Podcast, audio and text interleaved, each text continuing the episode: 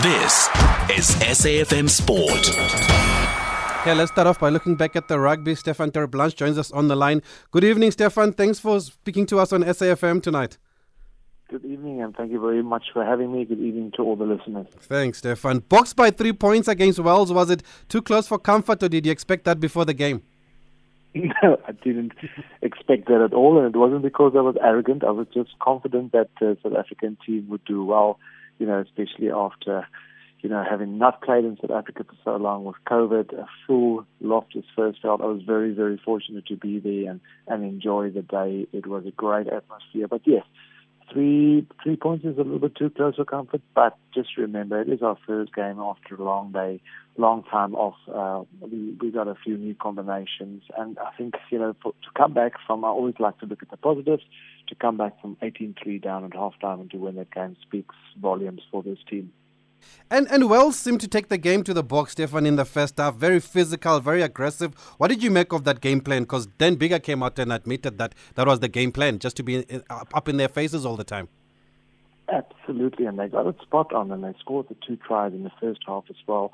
Uh, Zammit, uh, great finish at the end, and, and they did. I think you know, teams over the years who've beaten the Boks, they do take the game, and they did take the game to the Boks, and that's how you get results. You know, when you, you play against the Springboks, you know it's going to come your way. Big packer forwards, the bomb squad's going to come on, and if you match them with power, with fire for fire, you, you've got a chance of winning the game. And the Wales came so, so close on doing that on Saturdays. You got to take your hats off to them. Often the, the overseas teams, especially the Northern Hemisphere teams, talk about the size and the power and the strength of the South African packer forwards. And Saturday, for a very long period of that game, the Welsh was able to match us blow for blow in the forwards. So, would you say that game plan caught the Boks by surprise, or like you said, it was a first game after a while and they were a bit rusty? I, I would say more rusty. I wouldn't say uh, caught them by surprise because the, the Boks know that if you want to play against the Springboks, like I said, you have to match them physically up front. I think what caught them by surprise is they didn't get to wear the Welsh uh, of forwards down like they were hoping to, and, and the Welsh, you know, blow for blow, they were there right to the very end of the game. So I think hats off again to the to the Welsh. They came out with a great game plan, but often most teams have a game plan and a great game plan, but you have to still execute it, and they execute that very well on Saturday at Loftus. But some have raised concerns about this game plan, about the aggressiveness of the Welsh and, and how low the tackles were also. Are those concerns justified? Yeah, look, I think if you're a South African supporter, some of those tackles you might you might question, not, not because they were low, but because maybe, you know, a, a tucked arm or not, they call them grass cutters. They're yeah. very dangerous. In fact, they can cause serious injury to to attacking players. But you know, some of them were reviewed. The, the, referee and the TMO had a look at them, and I think they got it. They got it right most of the time. They were very low, very aggressive, and you know that's part of the game, aggressiveness. I mean, that's that's how you win rugby games, all within the rules of the game. A lot of those reviewed, that's it, and and they got the the rubber, the green for the loss. But they did defend very, very well. As I said, the physical aspect they brought to Loftus on, on Saturday was, uh, you know, was was world class. Is it safe to say their ill discipline let them down? I think there were four yellow cards there, and they didn't make excuses after the game, though. They didn't make excuses. No, no, I, I don't think yeah, discipline. When you defend for long periods of time, you will more than likely concede more penalties because mm.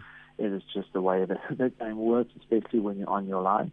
Uh, but I think again, the referee, the Georgian, I think it is a big thing for him to ref, especially Springboks as a world champs against Wales, but also the atmosphere and the, the, the hostility of the crowd at Loftus. It's a very intimidating stadium for players and for referees alike. So for him, it was it was a tough day at the office, and those mm-hmm. you know things happen at at speed at that level, at, at test match level. You have a split second to make a decision as a player and also as a referee.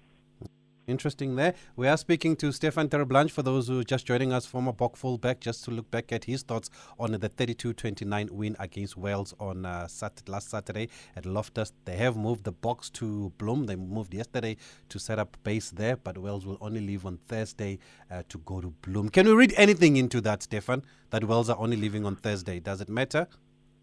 No, I don't think it really matters. They probably decided to stay there, regroup, get the you know have a good base, and and then move down there. The altitude doesn't play uh, issue and will not be an issue at all this weekend. They've settled at Pretoria altitude at actually higher than than Bloemfontein. So no, I don't think uh, that'll make any difference. Pretty similar conditions. You know, the weather might be a little bit colder in Bloemfontein during night time, a little bit cooler during the game when you play.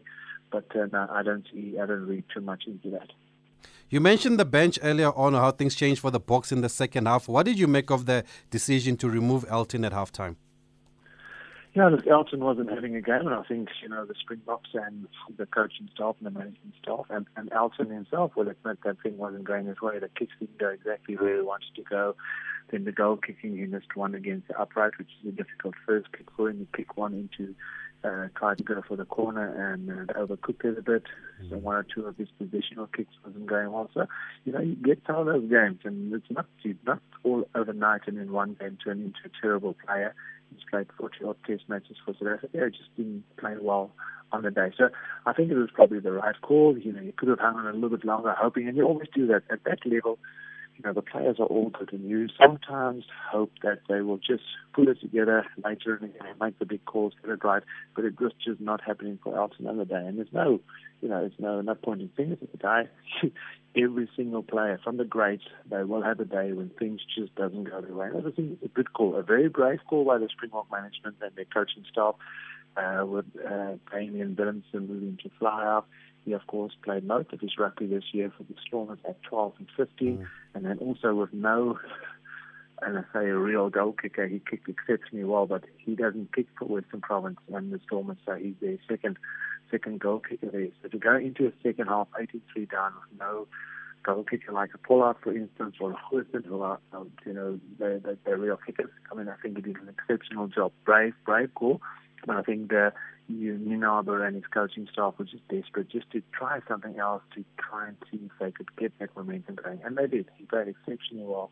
Willemse he kicked that last penalty and people say, yeah, it's not far and it wasn't, you know, too much of an angle, but it's still to get that 29 or, you know, in a, in a test match like that, it speaks volumes of, of Dana. I think he had an excellent game. But sh- sh- doesn't that give the coach a big headache now? Because um, Willie played very well when he came on at fullback, and so did Damian at 10. What do you do now as a coach for the second test? yeah, it's, but it's a nice problem to have. You know, it is a bit of a headache. You know, what do you do now? Do you give also you bring Elton into, as I said, you just don't turn into a bad player overnight mm. because you had one bad game. Now, do you give Elton another go? Do you keep Willemse at 15? Do you take him down, put him on the bench, give Willie another go at fullback. So yeah, I I don't know. It's a, it's a very interesting uh, dilemma to have, but as I said, it's a good problem to have. You rather have too many good players putting out their hands to to play in that position, and also we, we didn't speak about Billy, but you just mentioned mm. him now. I thought he had an excellent game for so long, especially at the World Cup. In a few other games last year against the British and Irish Lions, also didn't have a good series, but he played very well when he came on on Saturday. Okay, we are speaking to Stefan Terblanche. Do send us your voice notes 061 4104 107. We'll just take a quick break and we'll come back after this break. This is SAFM Sport with Thabiso Mosia. Good evening, SAFM. It's Mandilake Sam in Diepsloot. I don't know whether it's because of not playing in front of the fans for a longest time. The Springbok was shocking. Elton Jantjies was shocking on the first half. Wiese on the first half was shocking. Uh, I don't know how did Wales manage to score a try with, with 14 men just before the end of the first half. And I don't know how did they manage to score that try before the end of the game with 13 men after we have changed our front line we have put powerful guys like uh, like uh, Malcolm Marx and and Kirchhoff the game was just shocking Okay, straight to the point there, not mincing his words. Stefan, you said you like to look at the positives, but what lessons do the Boks take out of this uh, of this win? I think maybe all of us were a little bit overconfident because I was at Loftus before the game. There's mm. great build up to the game. Everybody was talking about 15 to 20 points, including myself. So maybe we should give the Wasps a little bit more credit yeah. for their performance on the weekend. Look, it was our first game back after a long time. Also, a small thing that we must remember now is because this time of year always used to be the start of our international season, which is still is for the South African team. But we now play in the URC. Our rugby schedule and our rugby timetable has changed slightly now. So some of those players do come off a long competition, the URC. And next year it will be even longer with the Heineken Cup. So just bring that into into consideration as well. So from the game, what do we take out of it? Look, I don't think we'll be overconfident again going into the game Saturday at Loftus. We'll be ready for the physical onslaught from the Welsh, which they brought in buckets on Saturday. And to take your hat off again to them. And I think we'll be better prepared. Team selection, I'm not sure where Nina will go this time around. Will he stay with the same team? Will he bring in some of the, you know, the more experienced players? Who will he play? Where will he play? Will he play Moss at seven? Will he bring in Kwagga to start? I thought Risa at eight had a tremendous game. There's also big pressure, or there was big pressure for, for him to play Evan Roos from Stormers, who had an exceptional URC tournament. So there's, there's big selection problems to have for Jacques Nidan, Minabo, and his, and his management team. So, look, one thing is we won't be overconfident, one thing is we won't be underprepared, and one thing is that we won't underestimate the Welsh and their packer forwards ever again. Talking about the forwards, uh, the 6 2 split seems to be working for the Boks. Um, like the call, the listener said, uh, there was a bit of change in the second half. Are you a fan of this 6 2 split on the bench? I'm, I'm not. No, I'm not. I'm not. Like with Saturday, you, you took a big chance bringing on Willemse or changing Willemse to 10 and have to bring up Billy. That's the only real option that you had with Elton Jantjies not fighting. And then again, you brought in not the first uh, choice kicker for, for even for his union. But you know, I, I leave that up to the Springbok management team and, and Jonathan Newara. They obviously know what they're doing. And as I said, Willemse surprised us, certainly surprised me with his goal kicking. It was, it was excellent you know, I'm also playing in the back line, so I want to see more backs on the field. So I'll go for yeah. the instead of the six two, I'll go for the for the five three. But uh, you know, it is it is their choice. They've, they've done it, and they've done it successfully. We've spoken about the bomb squad so many times, and more than likely, also if you go back, that, that's what won us the World Cup mm. in 2019. So I'm not sure if they will shy away from that uh, from that split. Maybe this weekend they will, uh, depending if they give at least another chance at 10. Okay, let's take the last voice note as we wrap up our conversation with Stefan Terblanche. Still nil-nil between Banyana Banyana and Nigeria after 24 minutes of Banyana's opening match at the Women's AFCON in Morocco. Hello, hello, hello, Thabiso. It's Foisa in Rustenburg. Uh, oh, Spring Springboks versus Wales, man. Ish, what a game. It was a very, very tough. I'm not gonna take anything away from the Wales team, man. They they planned the game very well. They planned the game very well. They almost caught us by surprise anyway.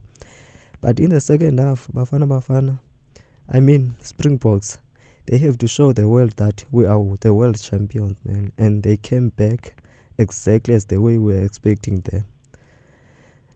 It was a tough game, and uh, good luck to the girls, uh, Banyana Banyana good luck. You are the only South African national team that matters right now because as for Bafana Bafana, we always depend on you when we are going in the Africa Cup of Nations. Make us proud, girls. All the luck. Thank you. Uh, good evening, Tabis, and good evening to uh, your guest. Um, what did he make of Elrigh Louw uh, debut? Because I think for me, that boy is going to play for the Springboks for many years to come. Uh, he was destined to be a Springbok. Uh, he almost got a try. Um, yeah, I think he was destined to be a Springbok. Two, um, what did he make of Faf de Klerk aimless kicking? because we had this conversation uh, in 2020 where we said he must be dropped. A lot of people felt like he was kicking aimlessly. Uh, we saw many, you know, uh, balls being given to Wales easily by South Africa, um, and uh, yeah. I see that Evan Roos is also likely to make his debut on, on Saturday in Bloem. Hopefully, it will be a packed one in the City of Roses. Thank you, Libra here. Okay, Libra, that's a tough question because Jasper Wiese, Jasper Wiese was also man of the match. What did you make of Elrigh, uh, Stefan, as well as Faf's aimless kicking, like Libra is saying? Yeah, first of all, we have to Wiese had a massive game. I was mm. up in the stands, so sometimes it's hard to tell in the stands with everybody around you and, and watching the game from far. To uh, to really that he had an excellent game from from what I could see, and and yeah, he had a big ball carry. Ruiz again, a top player. He will get his opportunity, not in the distant future. I have no no doubt about that. And then Faf de Klerk's, Amos kicking. The, the difference between a good kick, aimless kick, and a, and a, and a bad kick is, is a couple of meters on a on a rugby field, stretching over 100 meters more or less. So um, you know those kicks, if they were if they were better executed, and they will come, uh, they would have been great kicks. So yeah, people do get frustrated, but it's not so much about know, kicking, and uh, uh, it's more about the execution of the kick. So I think that was just a little bit not 100% spot on on uh, on Saturday. But Faf, I know you'll work on it. He's an excellent kicker. He's outstanding around fringes. He had some great defence in there as well, a little terrier on the field. So I have no doubt that his kicking will be spot on come Saturday and the week after. Finally, do you expect Wales to give the Boks the same problem in Bloemfontein this Saturday? Look, I think they'll they'll they'll go same same thing about the business. You know, they know that they have to be physical and have to match the Boks if they want any chance, especially up front, to to win that game. They will gain a lot of confidence in the game. But I think if there was one game the Welsh could have won, it would have been the first one. I don't see the Boks losing on Saturday or the week after. Uh, I don't, it doesn't matter which team they choose. I don't see them losing on Saturday. I think they'll tie the series up. And as I said, if there's one game for the Welsh to win, it was this weekend in Pretoria, 18-3 up at halftime. That was a golden opportunity to beat the Boks in South Africa, and I don't see that happening this weekend in Bloemfontein. Okay, great stuff. We hope you're right there, Stefan. But thanks for joining us. Always a pleasure talking to you, and thanks for the insight also.